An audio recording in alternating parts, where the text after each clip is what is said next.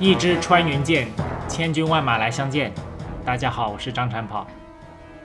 今天我要介绍的文章是《Co-diversification of gut microbiota with humans》，人类与肠道菌群的共同多元化。这篇文章在二零二二年九月发表于《Science》科学杂志上。通讯作者是 Ruth Lay，是来自于德国的马克思普朗克生物研究所。我们已经知道啊，人类的肠道里呢有数万亿个细菌，它们帮助我们消化食物、抵御感染，甚至影响我们的情绪和行为。但是这些细菌从何而来呢？我之前做客《世界莫名其妙物语》的时候呢，讨论了在人的一生中，肠道菌群是如何伴随年龄而变化的。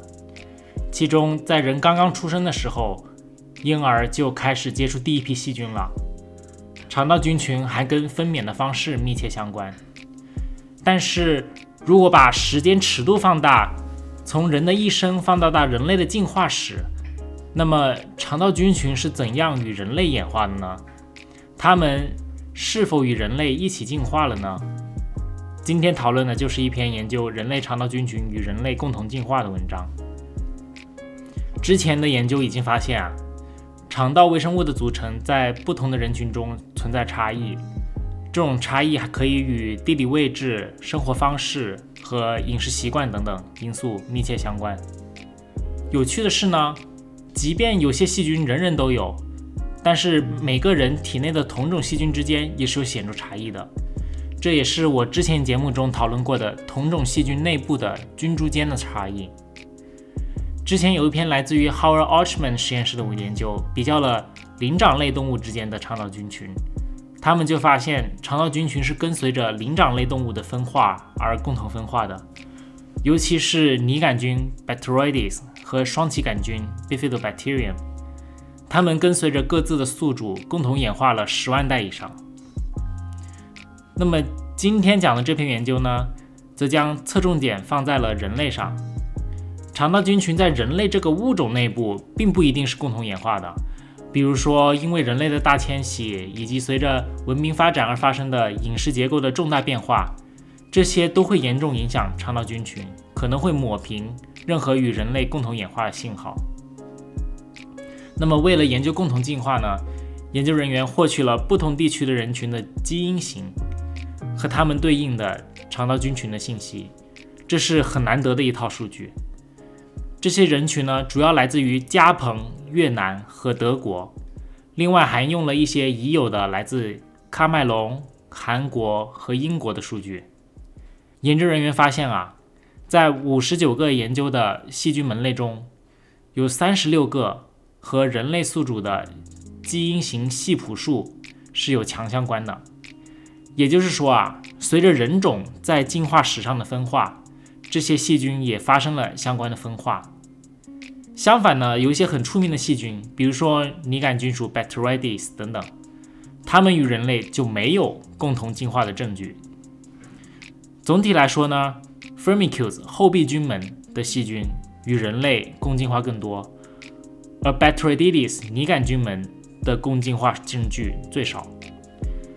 即使在同一个国家的人群内部啊，因为人群基因更像。信号会更小，但即使如此，U. bacterium rectali 和 Prevotella copri，它们依然在一些国家内显著的与人群共进化。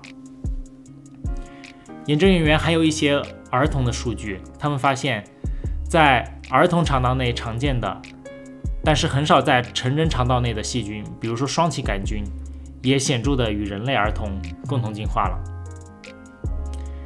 另外，我们还知道啊。人类起源于非洲，从非洲出走，迁徙到世界各地。那么，肠道细菌的进化史能够跟人类进化史吻合吗？为了回答这个问题，研究人员除了上面提到的细菌数据，还采用了其他公开的细菌基因组，包括其他灵长类的肠道细菌，以及人类粪便化石提取的细菌基因组。事实也确实如此啊，那些明显发生了。共同进化的细菌是与其他灵长类肠道内的细菌有明显不同的，而且美洲土著的粪便化石内的细菌与它们从东亚跨大陆的迁徙史是吻合的。那与人类共同分化的细菌有什么特征呢？作者发现啊，这些细菌是更适应在宿主体内的细菌，它们对氧气更敏感，所以只能在无氧的肠道内存活。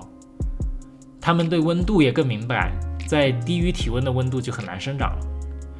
正因为它们很难在人的体外存活，所以它们只能依赖于人类，也就跟随着人类的迁徙与分化而传播与分化了。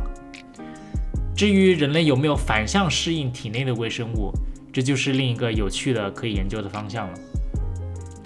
总的来说啊，这项研究揭示了人类与肠道微生物之间复杂而动态的关系。